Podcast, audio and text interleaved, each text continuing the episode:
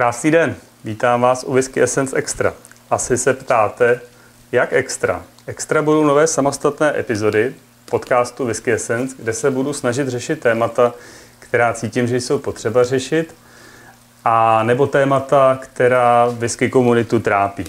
A nebo témata, která mě často se na mě ptáte. Předem bych chtěl říct, že se nejedná o žádný dogma, ale jedná se pouze o moje názory na danou věc a cílem extra není nikoho poučovat, ale spíš otvírat témata, která lze dále skrze různé diskuze a rozvíjet je komunitně. Jako první téma jsem si zvolil téma, které se velmi často řeší, ale mám pocit, že se řeší vždycky jenom z nějakého jednoho úhlu pohledu a já se to budu snažit řešit trošku více komplexně. Tohle téma je poměrně jednoduché, jak degustovat whisky. Tuhle otázku si položí asi každý, kdo tu láhev whisky někdy si koupí anebo dostane a nechce ji vypít s kolou nebo na ledu, ale chce zjistit, co na té whisky ti ostatní lidi mají a proč kolem toho pití whisky dělají tolik povyku. Začínající, někdy pokročilí whiskaři si často kladou otázky, jak degustovat whisky, jak se v degustování zlepšit, jak to dělají ty nejlepší světoví odborníci. Tyhle ty whisky témata se snažíme tady poskytnout. Whisky se dá pít na mnoho způsobů. Dá se pít s ledem, s vodou, různě smíchaný koktejly, popíjet čistou, jen tak. Těmto způsobům se ale věnovat nechci. Věřím, že většina, každý z vás zvládne uh, takhle pisky pít sám. Nebo si jde uděláte koktejl, dojdete si na něj do svého oblíbeného baru, kde ho umí umíchat jistě velice dobře. Naproti tomu degustování, to je úplně jiná disciplína. Degustování zaměstnává všechny naše smysly. Už samotné slovo degustace pochází z latinského slova degustatio a je to složení na slovu degusto, což by se dalo volně přeložit jako ochutnávání malého sousta a tio, což je přípona ke slovesu stahující se k nějaké činnosti nebo výsledku činnosti. Je to tedy akt ochutnávání malé porce, nikoli v pití panáků alkoholu na ex. To myslím, aspoň do začátku zvládá v podstatě každý. Ano, budeme se bavit o tom, jak ochutnávat malé porce whisky za účelem jejího nejen vychutnávání, ale také popisu, hodnocení a třeba také typování, o jakou whisky se jedná. V případě, že ji pijeme takzvaně na slepo. Degustování je totiž činnost, jako každá jiná.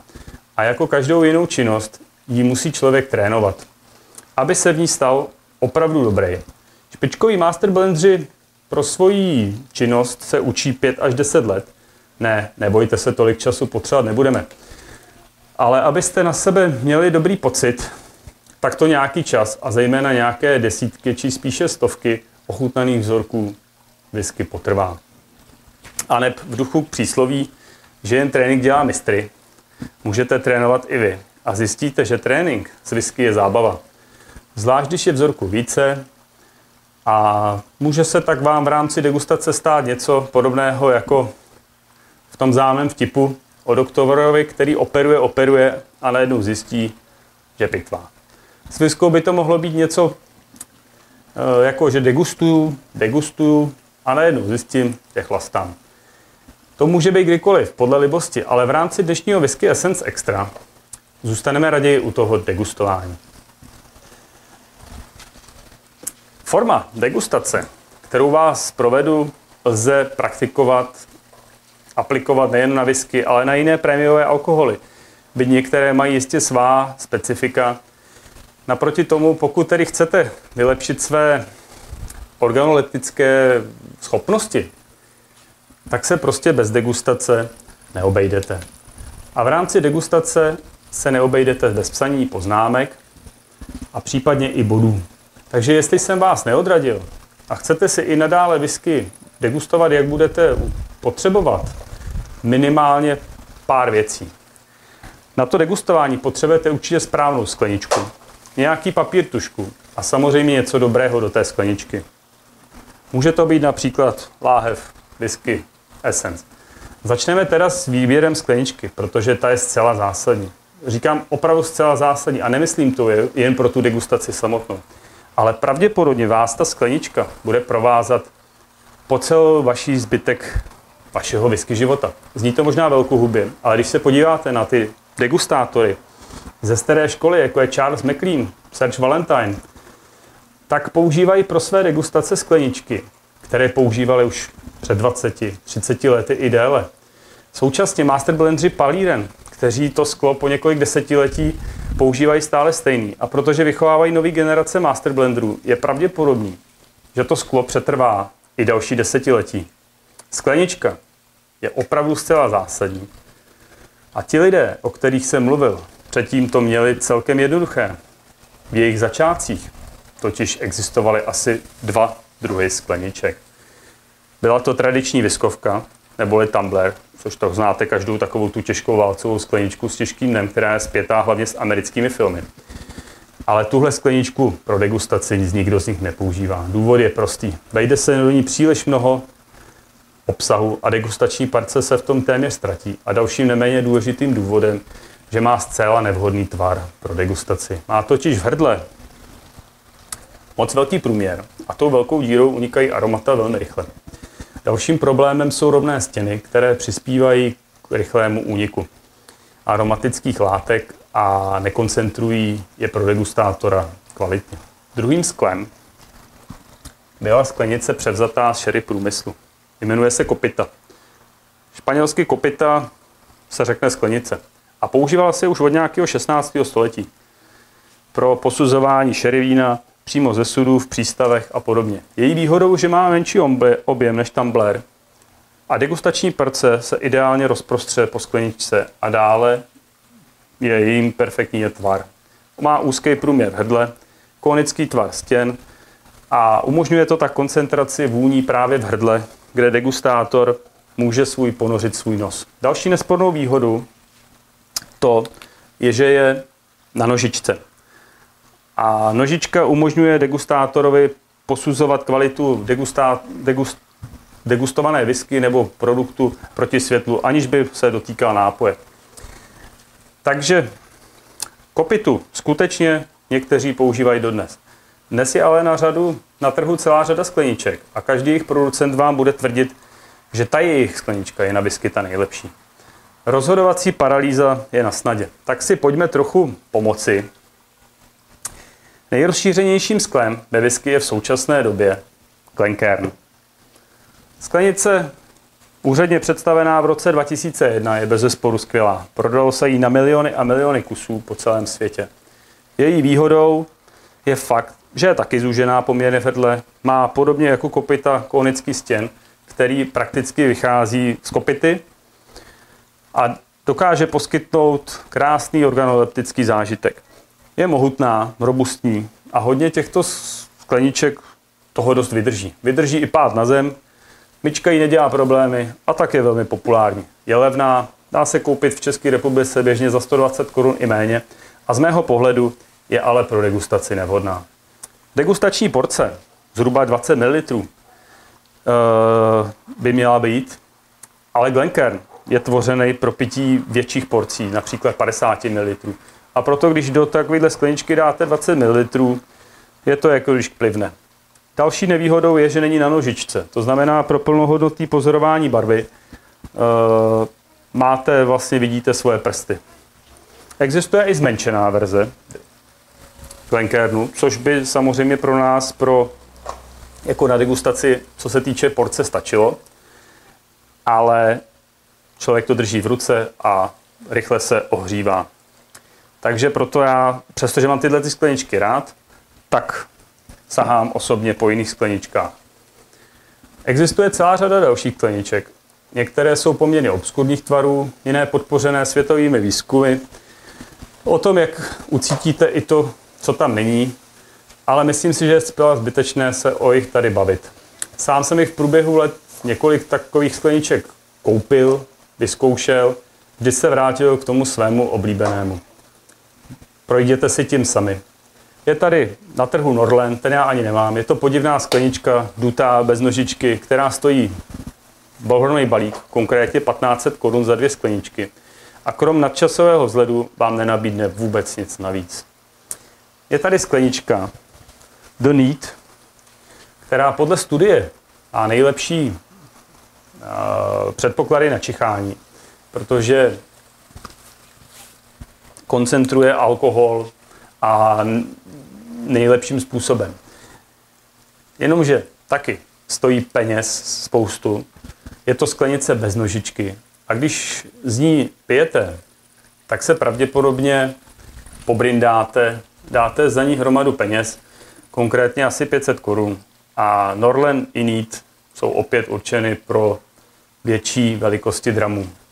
To znamená pro degustaci zase nevhodná. Pak je tady sklenice, která se jmenuje 1920 Professional Blenders, která byla vyvinutá pro degustování ve spolupráci s whisky fan Angusem McWheelem, který je parťák Serge Valentina. A ta sklenička je pro čichání asi nejlepší, co jsem kdy měl. Je určená pro malé degustační porce.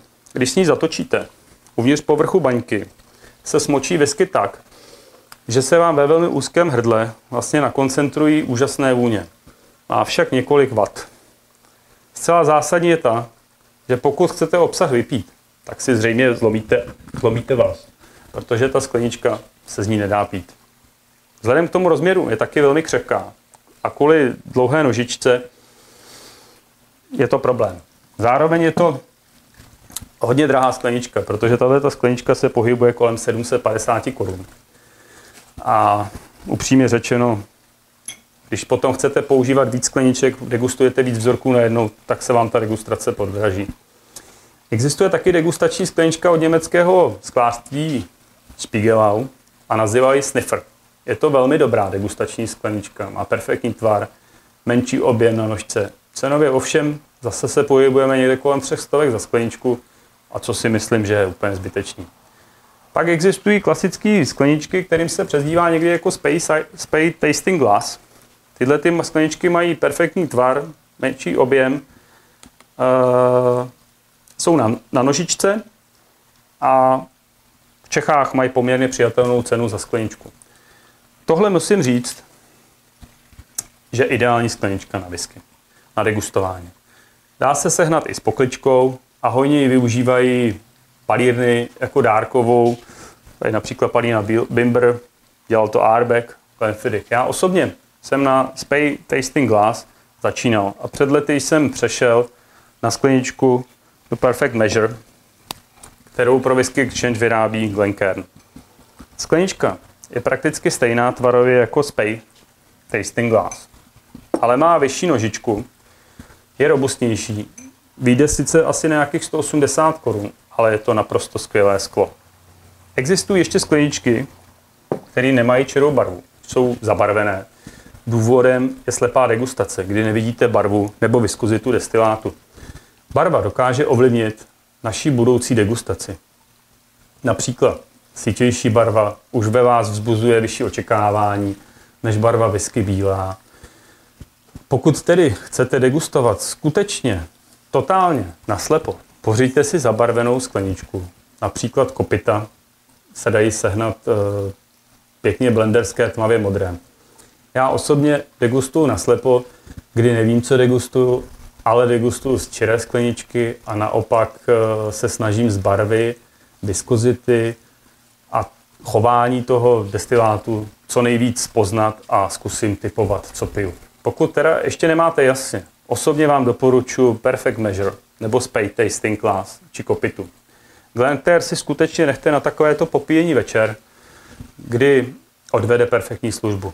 A jelikož vám bude sklenička provázet dlouhou dobu, tak si jich trochu kupte víc.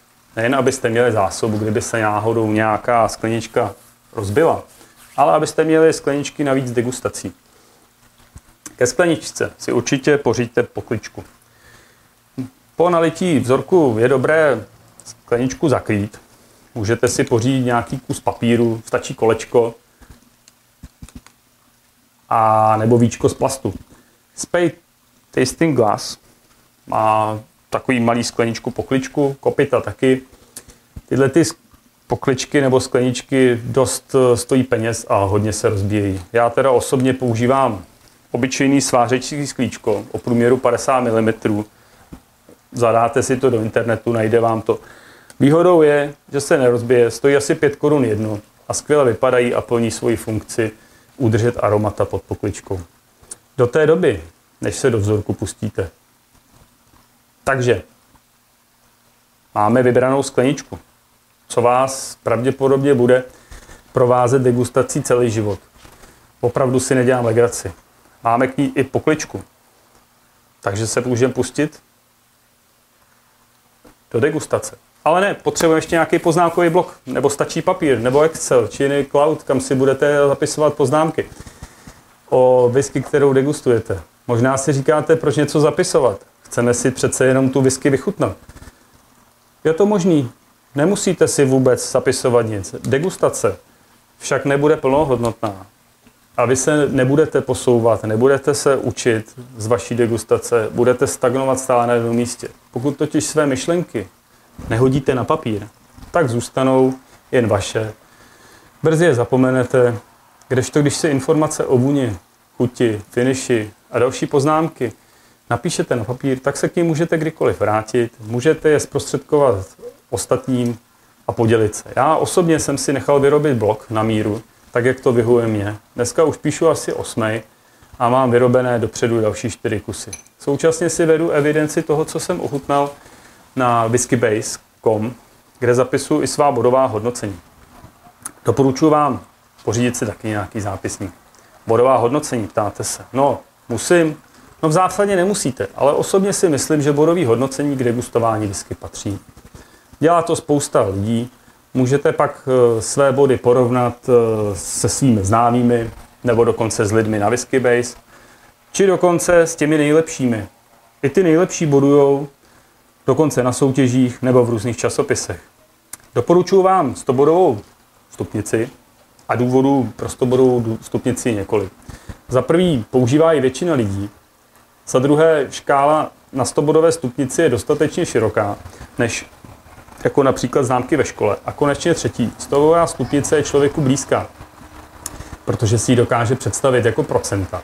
Kdy 100% bodů je ta whisky dokonalá, stoprocentní a jakýkoliv nižší procenta ukazují, kolik ty daný whisky chybí k dokonalosti. Body jsou důležitý i pro sestavování vašeho osobního žebříčku. Například, když se vás někdo zeptá, jakou nejlepší whisky jste ochutnali, tak se podíváte na svý bodový hodnocení a víte to poměrně hned. Pokud ty body nemáte, tak si pravděpodobně vzpomenete, nespomenete, ale nedokážete seřadit možná ani první desítku. Takže používejte body a používejte uh, samozřejmě body můžou být ovlivněny nějakým silným emočním zážitkem. Například Dalmor, který jsem byl v Londýně 40 letý s legendou Richardem Petersonem, vás asi ovlivní, že ty body jsou potom neúplně jak bych to řekl, konzistentní, ale i to přece k whisky patří. Kouzlo okamžiku, vychutnat si to a že tahle ta whisky má o trošku víc bodů, no dobře. Ale byla to ta vaše nejlepší? Byla možná, jo, možná ne. Jelikož mám body, tak vím, že není ta Dalmor. Bez bodů by na základě mého mozku asi byla. Celkově je to vaše degustace, vaše zápisky, vaše hodnocení. Nedělejte si z toho vůbec žádný stres. Hlavně to pro vás musí být zábava a zážitek. V rámci svého vývoje dokonce po, letech zjistíte, že byste některé whisky hodnotili jinak, na základě nových zkušeností, ale to je úplně normální a má to tak úplně každý. Někomu například podové hodnocení ujíždí směrem dolů, je přísnější, nebo naopak boduje více a více. Je to naprosto normální a přirozené. Hlavně si degustaci užít a pro své vzdělání a v rámci degustace udělejte maximum. Ale máme skleničku, máme víčko, máme zápisník, jsme připraveni se pustit konečně do degustace. Ještě ale chvilku ne. Důležitější je taky si degustaci nastavit z hlediska času a prostoru. Je vhodné abyste degustovali whisky přibližně ve stejný čas. Nejlépe vždy dlouho po nějakém jídle, které by vám mohlo v degustaci negativně ovlivnit. Asi nikdo z nás nebude degustovat eh, před obědem, jelikož musíme ještě odpoledne pracovat nebo někam cestovat. Z hlediska času se tedy jeví jako nejlepší čas pro degustaci někdy před večeří. Je to čas, kdy od oběda uplynulo hodně času. A je to čas, kdy máte obvykle chviličku pro sebe a nemusíte zvedat telefony a podobně. Osobně teda preferuju čas před večeří, nějaká šestá hodina. Co se týká prostoru, tak byste měli degustovat v místnosti, která je bez nějakých negativních vůní a pachů. Myslím tím, že tam nejsou kvetoucí květiny, kde se nekouří, kde se nevaří a podobně. Současně byste neměli být sami navoněný nebo mít čerstvě umyté ruce mídlem s nějakou výraznou parfemací. Prostě jakákoliv vůně při degustaci je rušivá. Profesionální blendři ve Skotsku dokonce řeší i osvětlení nebo další věci. To však my řešit pro naše potřeby nemusíme. Teď už ale pojďme na samotnou degustaci. Na stůl byste si teda měla dát skleničku, víčko, zápisník a samozřejmě sklenici vody, protože voda je důležitá pro neutralizaci chutí a doporučuji i po každém doušku whisky zapít vodou, abyste u třetího vzorku sudové whisky necítili únavu. Znalci a profíci velmi často používají tzv. kalibrační vzorek na úvod, což je whisky, kterou velmi dobře znají a dá se dobře sehnat, prakticky stále stejná. Může být příkladem třeba Glenfiddich 12.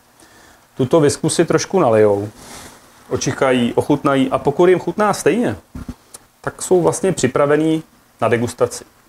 Pokud jim například kvůli nějakému jídlu nebo nemoci eh, nechutná stejně, tak se rozhodnou, že ten den degustovat nebudou. Každý den prostě není vhodná příležitost. Vhodná velikost degustačního vzorku je obvykle 20 mm.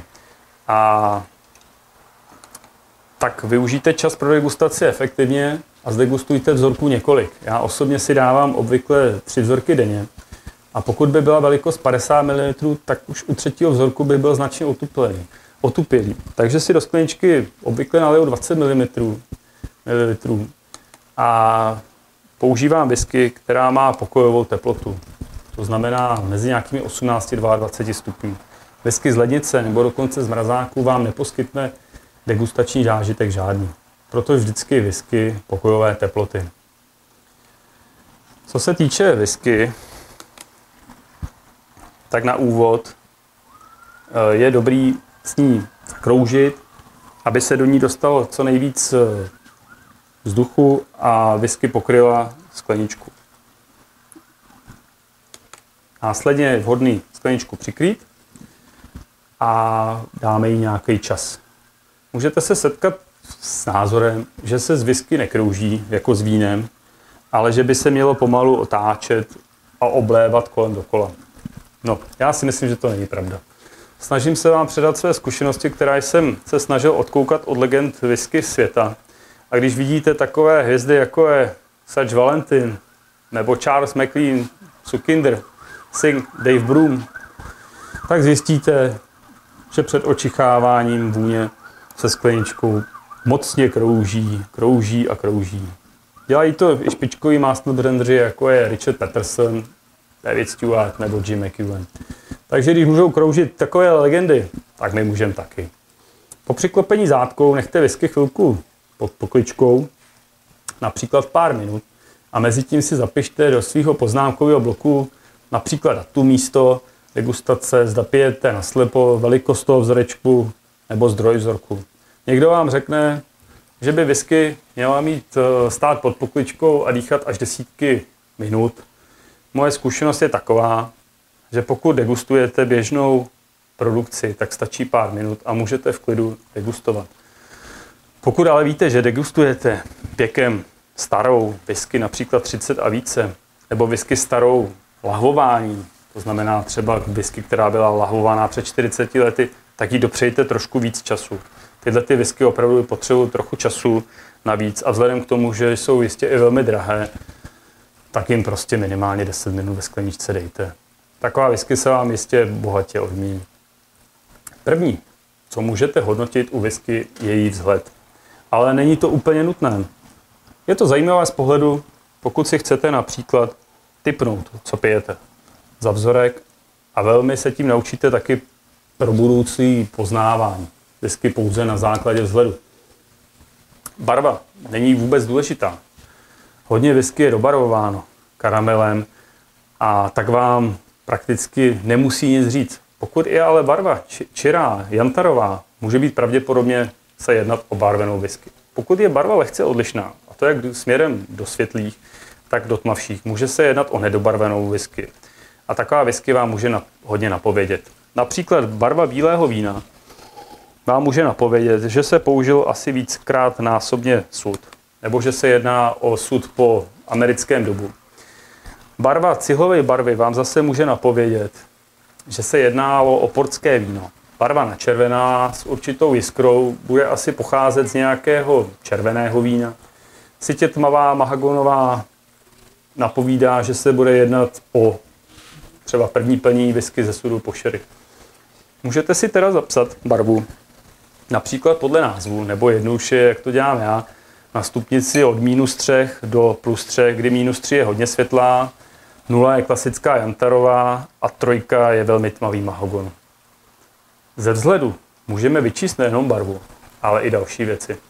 Pokud vám ve whisky něco plave, například nějaký černý tečky, tak whisky není skažená, ale pravděpodobně neprošla filtrací za studená.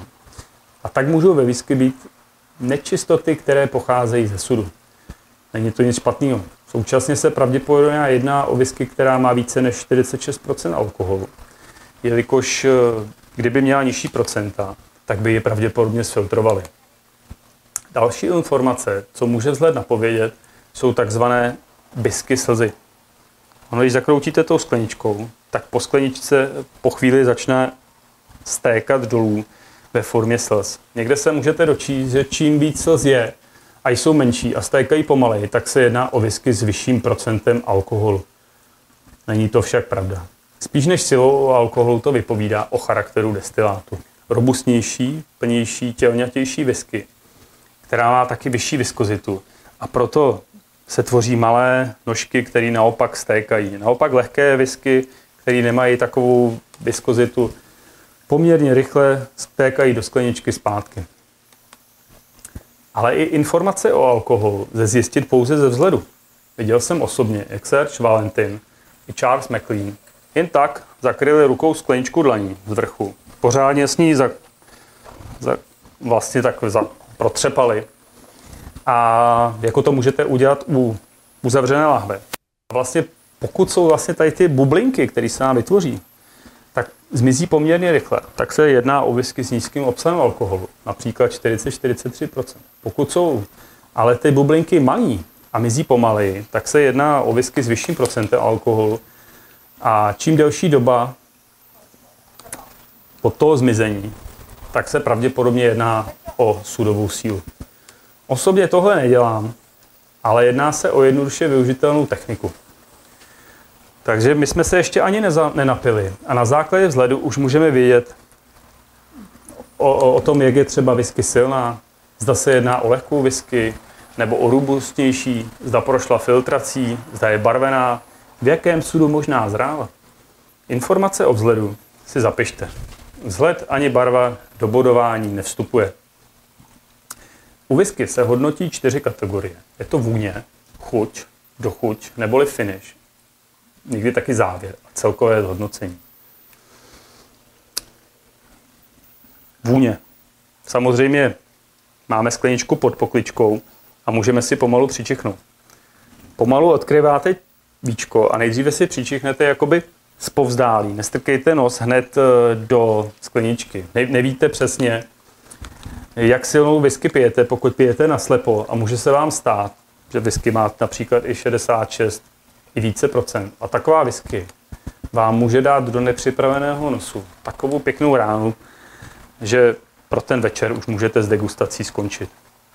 Takže zpovzdálí si přičichněte, zapište si, co cítíte a skleničku opět přiklopte víčkem. Zase s ní můžete si zakroužit a ten postup toho zakrývání, odkrývání skleničky si zautomatizujte. Zavírat skleničku, a po každé s ní zakroužit berte jako takový standard. Současně se soustřeďte na to, zda je whisky otevřená, To znamená, že vám nabízí pěkný čichový profil, anebo je spíše zavřená. A to znamená, že cítíte jen velmi málo vůní a uzavřené whisky mohou být whisky v sudové síle, a nebo naopak nějaká je velmi nevýrazné whisky, obvykle lednější blendy. Následuje druhé přičichnutí, které už může být z kratší vzdálenosti a váš nos už si zvyknul a opět si zapište, co cítíte. V průběhu očichávání se snažte střídat nosní dírky. Člověk obvykle má nějakou stranu silnější. Například máte silnější ruku pravou, jako praváci, tak stejné je to jako u nosních dírek. Takže používejte obě nosní dírky jak současně, tak samostatně na střídačku. Další, co lze u vůně v rámci e, očichávání sledovat, je určitá vrstevnatost nebo plochost. Vrstevnatost nabízí člověku více vůní, které se odkrývají jakoby postupně, jako když loupete cibuli. A je to pozitivní vlastnost, která vás vlastně láká k objevování. Naopak plochost je určitá forma eh, jednoduchosti. Cítíte maximálně pár stále stejných vůní a po čase vás taková whisky nebaví. Člověk je schopný rozlišovat asi 5000 vůní a zápachu. Někde se dočtete, že jsou jich až miliony. Či lze trénovat, jako například svaly. Spojení vůně a paměti je vůbec nejsilnější spojení, co v lidském mozku najdete. Někteří vědci jsou přesvědčení, že s každou vůní, kterou člověk registruje, si jeho pamatuje, zapamatuje navždy. Jestli to je pravda, nevím. I po letech si lidé při určitém pachovém věmu vzpomenou na situaci, kterou v minulosti prožili, nebo se vrátí takzvaně do dětství. A právě díky pachové stopě. Ve vůni je to teda opravdu hodně, ale co s tím? Jako začátečník toho moc necítíte, ale co cítíte, spoje váš mozek s nějakou vzpomínkou. Pokud se v tom zpočátku neorientujete, tak se nebojte, bude to stále lepší a lepší a pro začátek můžete použít nástroje, které jsou k tomu určené. Například, jak tomu říkám osobně já, whisky kolečko. Ve skutečnosti Tasting Wheel, které v roce 1978 sestavili věci ze Scotch Whisky Research Institute, kdy kolečko se používá poměrně jednoduše. Koukáte na kolečko, můžete jet po jeho obvodu a první je tam cereální vůně nebo chuť. Cítím? Asi ne, tak jdu dál. Je tam ovocnost. Aha, nějaké ovoce cítím. Tak, tak jo, tak eh, kategorií je několik. Cítím tam citrusy? Ne. Čerstvé ovoce? Hm, tak asi jo. Můžete se snažit třeba i si typnout, jaký to je ovoce. Je to jablko? Hruška? A takhle to můžete postupně objevovat celé kolečko. A projet si, jaké whisky cítíte. Zbývá vám vůni obodovat. Jelikož se hodnotí čtyři kategorie, vůně, chuť a dochuť, neboli finish, na 100 bodové stupnici, tak stovka je pro naše případy rozdělena na 25, 25, 25 a 25. A proto na vůně právě přichází 25 bodů. Co s tím? Průměrná whisky je nastavená někde kolem 80 bodů. Zde by například mohla být nejprodávanější whisky Glenfiddich. To znamená, že průměrná vůně 20 bodů. Pokud voní lépe, tak má více bodů. Pokud voní hůř, tak má bodů méně. Z maximálních 25 bodů by měl být samozřejmě největší důraz na to, jak vám whisky voní. Je to subjektivní, každému voní něco jiného, ale vůně samotná a její příjemnost a balans má největší váhu. Pokud je whisky z hlediska vůně plochá nebo uzavřená, či dokonce obojí najednou, může se stát. Měla by dostat méně bodů. Pokud je naopak výrazná a vrstevnatá a baví vás, tak je to nějaký ten bodík nad 20 přidejte. Nehledejte v tom žádný specifika, nic složitýho. Časem je to pro vás se stane rutinou. Právě tím, že si budete zapisovat tyhle ty věci a budete používat zápisník. Vůně vám to současně může zase hodně napovědět. Například osudu. Pokud cítíte silně vanilku, bude se pravděpodobně jednat o americký dub. Pokud cítíte silně koření, tak máte co dočinění asi s evropským dubem. Pokud cítíte koření, který připomíná spíš perníkový koření, může se jednat o sud po portském víně. Barva vám to může potvrdit. Dále vám může barva napovědět něco o oblasti, pokud se jedná o lehčí květinovou tóny, tak jste možná v oblasti Speyside. Pokud se zase jedná o mohutný kouř, tak se budete pravděpodobně pohybovat na Ayla. Poslední dobou se samozřejmě oblasti prolínají a tak to není žádné dogma, ale jen určité vodítko, které si můžete později potvrdit. Pokud je to silný kouř a rašelina, tak jste pravděpodobně na Ayla a zde můžete se zamyslet nad eh, palírnami. Pokud je to kouř s vlivem jodu a obvazů, bude to možná Lafroig. Pokud kouř má v sobě nějaký ten dehet, staré železniční pražce, je to možná Lagavulin. Kouř citrusy, to by mohlo být Arbek. Kouř a vlhká zemina směřuje spíše k Boumoru. Sladký kouř by mohla být Kalíla. Pokud naopak cítíte whisky s výraznou sírou a podle barvy to nevypadá na nějakou sherry, bombu, tak by se mohlo jednat o nějakou visku z palírny, která je známá právě sirnatějším nebo masitějším destilátem. Může to být například Benrines, Kreglachy, Mortlach nebo Ben Nevis. A tak se dá pokračovat je na základě vůně a přemýšlet, o jakou whisky se jedná, s kým máte tu čest. Whisky jsme ani neochutnali a už můžeme mít poměrně reálnou představu, s jakou whisky máme co dočinění. Proto také špičkoví master blendři eh, v zásadě whisky neochutnávají. Ale je na základě vzhledu a vůně dokáží posoudit její kvalitu a rozhodnout o jejím dalším osudu. Pojďme tedy na chuť, protože whisky se pije proto, aby se pila, ne aby se jenom očuchávala a okoukávala. Ale my chceme proto ochutnávat a další degustační hodnotící kritérium je chuť. Vůně nás ale samozřejmě neopustí, jelikož chuťový profil je spojený s čichovým profilem. Příroda nás lidi vybavila pouze několika základními chutěmi, jako je slaná, sladká, kyselá, hořká. Slaná chuť ve whisky není, protože žádná laboratorně změřená whisky nemá tak vysoký obsah soli, aby ho naše receptory byly schopné zaznamenat. Je to prostě pod naše prahové hodnoty. Takže sůl si můžeme škrtnout. V současné době věci uznávají i další pátou chuť, a to je umami. Umami já osobně mám jako chuť sojové omáčky nebo glutamátu. A ve whisky se vyskytuje poměrně zřídka. Existuje dokonce šestá chuť a to je kokumi. Ona to vlastně není v podstatě chuť, ale je to pocit chutě. Je takový bohatší, vyzrálejší, zkrátka chuť, která chuť zvyšuje uh, intenzitu předchozích pětí a prodlužuje jejich eh, chuť a vůni.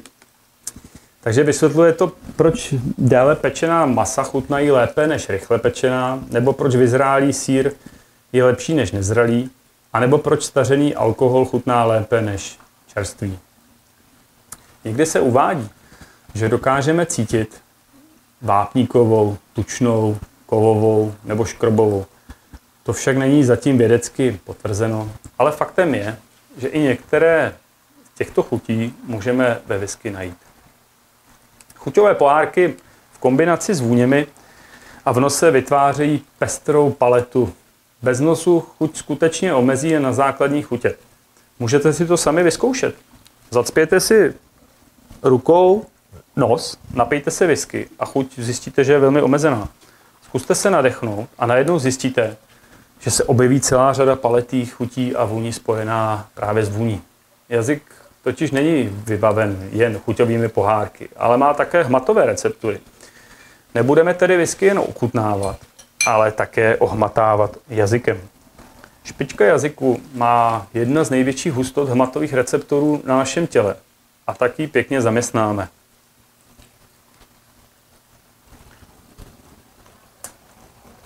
Máme před sebou náš 20 ml vzorek, který by nám měl v průběhu naší degustace vystačit zhruba na 3 napití. Takže si je pěkně rozložte. A protože máte jen zhruba 3 doušky, Musíte hodnotit nejen chuť, ale i postupně do chuť neboli finish zároveň. Mezi jednotlivými důšky je vhodné se napít vody, zejména u některých velmi výrazných whisky je to takřka nutnost. Dejte si první doušek, nechte ho v ústech jen krátce. Alkohol umí chuťové pohárky pěkně popálit, stejně jako horké jídlo nebo tekutina nebo ostrá jídla. Při krátkém prvním napití se ústa jakoby připraví na další napití a můžete mít v ústech delší dobu. Tvrzení některých marketáků, že whisky by měla být držena v puse stejně dlouhou dobu jako její věk v sekundách, je samozřejmě nesmysl. Další podržení takového alkoholu v ústech vám může spálit chuťové pohárky. Jistě to znáte, když se napijete příliš horkého čaje, anebo například nějaké pálivé jídlo. Takový jazyk je minimálně pro ten den, možná i další, nepoužitelný. Další doušky si proto vychutnejte, jak vám to vyhovuje a jak máte zvyklý jazyk. Je to individuální. Někdo snese více, někdo méně. Ale v zásadě se snažte whisky v ústech jakoby rozprostřít po celé puse. To znamená i směrem k tvářím, pod jazyk, na patro, na konec jazyka. Jak vám chutnala whisky po první napití, obvykle lehce jinak než na druhé napití. Zase pokud se v chuti zpočátku trochu ztrácíte, můžete využít úplně stejně jako u vůně whisky kolečko. Postupně ho projděte, zaznamenávejte si, co ve whisky cítíte, chutnáte a sou, současně se naměřte na to, jestli, jestli ta vaše whisky je takzvaně vrstevnatá anebo jednoduchá. Vrstevnatá whisky, podobně jako u vůně, v průběhu pití postupně odkrývá další a další vrstvy a nutí vás objevovat. Zatímco jednoduché whisky nabízejí jen několik chutí. Když hodnotíme chuť, měli bychom se zaměřit také na pocit v ústech. Jak už jsme si říkali na začátku, náš jazyk není vybavený chuťovými pohárky, ale také hmatovými receptory a proto bychom si měli také zaznamenat pocit v ústech. O whisky někdy hovoříme, že je vodová nebo prázdná, nebo naopak, že je plná či kulatá. Nesouvisí to přímo s chutěmi, ale spíše s hmatem a tím, jak se whisky působí na naše ústa. Pokud máte pocit, že ústa jakoby jsou plná a jedná se o plnou whisky a naopak, prázdná chuť působí lokálně, rychle odezní. Současně náš jazyk umí vnímat viskozitu neboli hustotu.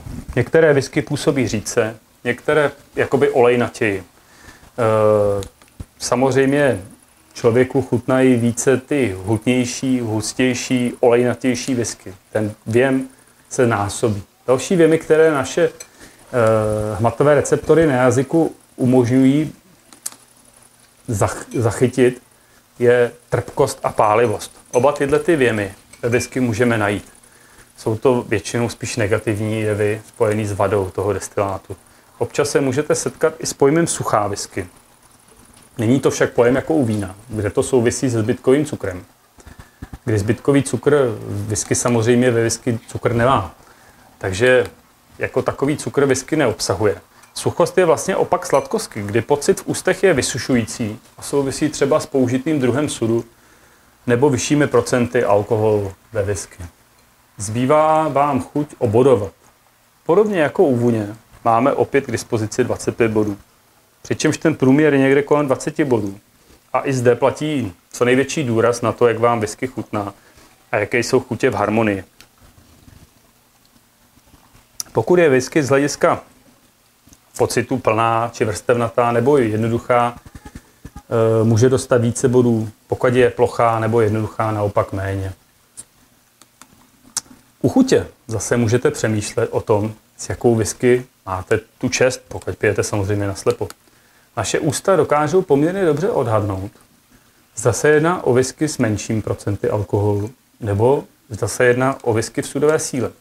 Chuti lze identifikovat stejně jako u vůně některé charakteristické rysy jednotlivých oblastí sudů nebo dokonce palíren. Na chuť s polknutím doušku whisky bezprostředně souvisí dochuť, dokončení nebo finish. Finish je věm související s polknutím whisky a uvolněným u úst. U finishe se obvykle mluví o tom, jestli je dlouhý, jak je dlouhý, a obvykle se uvádí jako krátký, střední nebo dlouhý. No jo, ale co to znamená?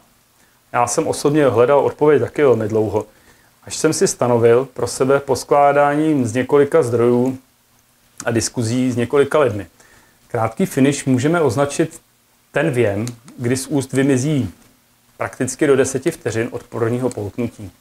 Pokud věm v ústech vydrží přibližně 10 až 40 sekund, můžete hovořit o finiši středně dlouhém. Sem spadne asi nejvíc single malt whisky. Whisky, které mají delší finish než 40 vteřin, to už jsou fini- uh, whisky s dlouhým finishem. Délka finiše není nějak omezená. Některé whisky vám plní ústa ještě desítky minut po jejím dopití. Finish souvisí s charakterem a vyzrálostí destilátu. Robustnější destiláty, tělnětější, olejnatější mají obvykle finish delší. Naopak lehčí destiláty nebo blendy s větším podílem mladých grain whisky mají finish krátký. Obvykle nakouřené whisky mají také finish střední až delší.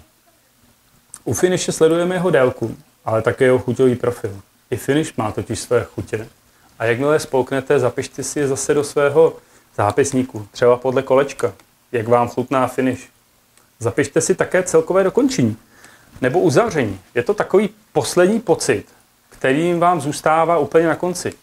Někdy je whisky v dokončení suchá, jako například některé nakouřené whisky nebo silnější sherry whisky. Někdy dokonce může být až rušivě trpká nebo hořká. To je samozřejmě negativní vliv, který může celkový dojem z whisky značně pokazit. U finiše teda zapisujeme chutě.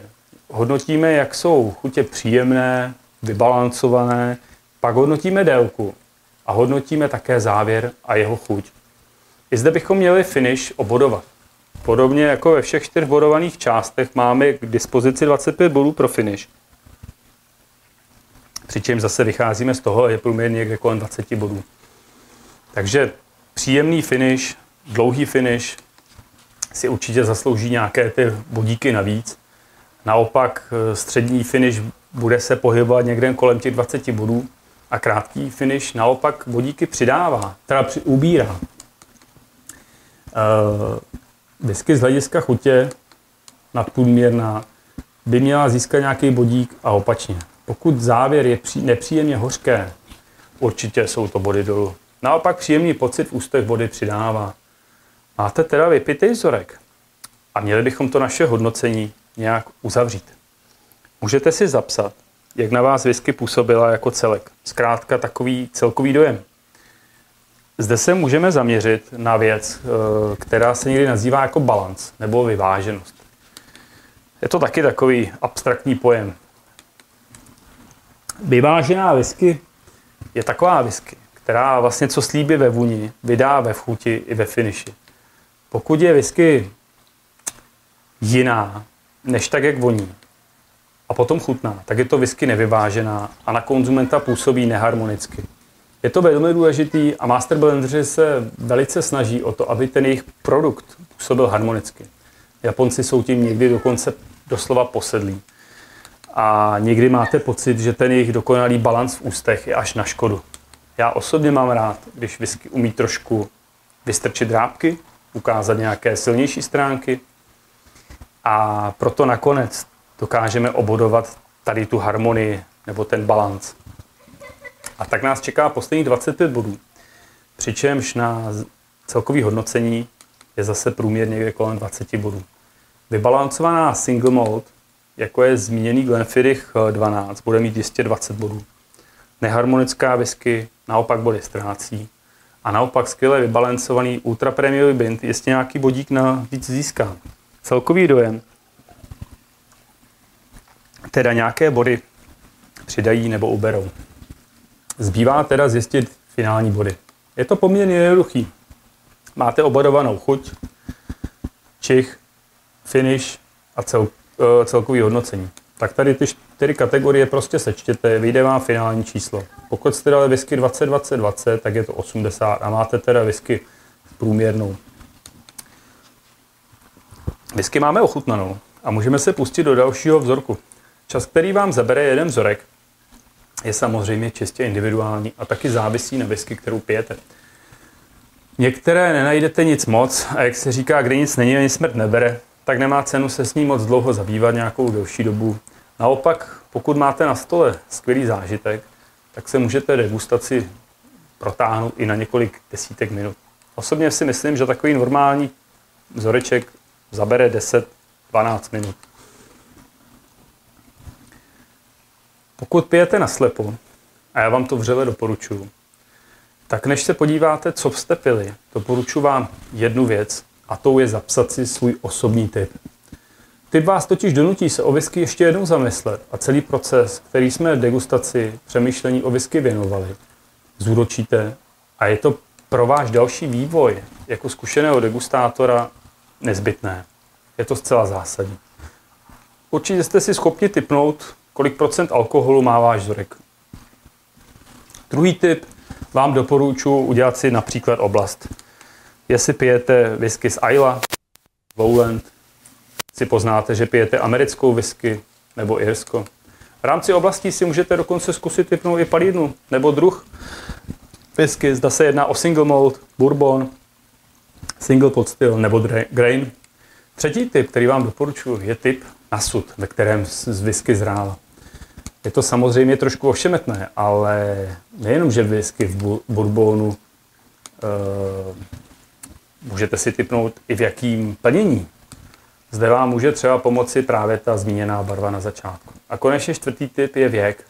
Whisky, která je cítit jakoby po nějaké pálence, merunkovice možná, bude z nějakého nové palírny, bude mít do pěti let, rozbouřená šťavnatá whisky, asi bude spíš do 15 let. Naopak pocit, když jste odsucávali dřevěný klacek, asi značí něco staršího. Pokud máte do skleniček, zakryjte si je a nechte ji stát prázdnou do rána. Bude vás čekat ještě jedno zajímavé překvapení. Ještě bych chtěl zmínit o používání vody na ředění whisky. Mnoho znalců používá čas od času vodu k ředění whisky. Některé whisky s většími procenty alkoholu můžou způsobit uzavřeně a taky někdy vhodné uh, tuhle whisky pár kapkami vody zředit, aby se whisky takzvaně otevřela.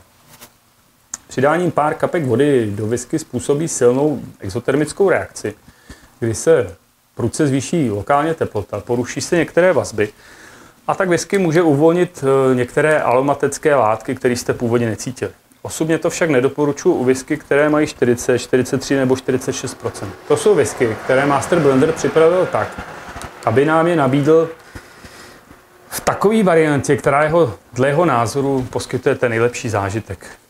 Někteří taky tvrdí, že Master Blendři ředí whisky na 20% alkohol a že to je správná cesta k degustování whisky. No jo, to je samozřejmě pravda. Ale taky je pravda, že oni takovou whisky nepijí, ale pouze ji očechávají a hodnotí její kvali- čistotu, kvalitu, čich. Výsledný produkt na výsledných procentech však ale master blendři ochutnávají vždy. Současně zředěný produkt po 40% už není ani dle legislativy whisky a chuť takové smíchané whisky neposkytuje prakticky žádný zážitek. Jestli potřebujete ředit whisky, co má 40%, dejte si radši nějaký highball a nic nedegustujte. Nemá to smysl. Pokud teda máte pocit, že některé whisky jsou skutečně uzavřené a na vůni, tak whisky nejdřív o hodnotě, tak jak eh, nezředěnou, poté následně zkuste s pár kapkami vody naředit a proveďte to hodnocení s těma pár kapkami vody. Pár kapek vody můžete přidat nějakým kapátkem, pipetou nebo čajovou lžičkou. Je to na vás. Spíš ale s vodou opatrně, než abyste to přeháněli. Zapište si teda znova, jak vám whisky voněla, chutnala před ředěním, po ředění. Současně taky dávajte si pozor, jakou vodu používáte k ředění. Pokud máte nějakou velmi tvrdou vodu, jako tomu v některých částech eh, naší republiky je, například v Brně, tak eh, podle mého názoru takováhle voda vůbec do ředění whisky nepatří, protože zcela zásadně mění její profil a takový hodnocení té whisky je zmařený. Použijte teda vodu nejlépe měkkou, pokud možno nějakou neperlivou kojeneckou, bez přídavku chloru. A to je asi všechno, co jsem k degustování whisky chtěl říct. Doufám, že se vám to pomůže k tomu, jak si vychutnat whisky. Pokud se vám video líbilo, budu moc rád, když dáte odběr, like, budete sdílet, anebo připojíte nějaký dotaz, komentář dolů pod video. Pokud by vás zajímalo nějaké téma, které bychom mohli řešit v rámci Whisky Essence Extra, nebojte se mi napsat. Těším se na další setkání u dalšího Whisky Essence Extra. Mějte se krásně a vychutnávejte si whisky tak, jak by se mělo. Na zdraví.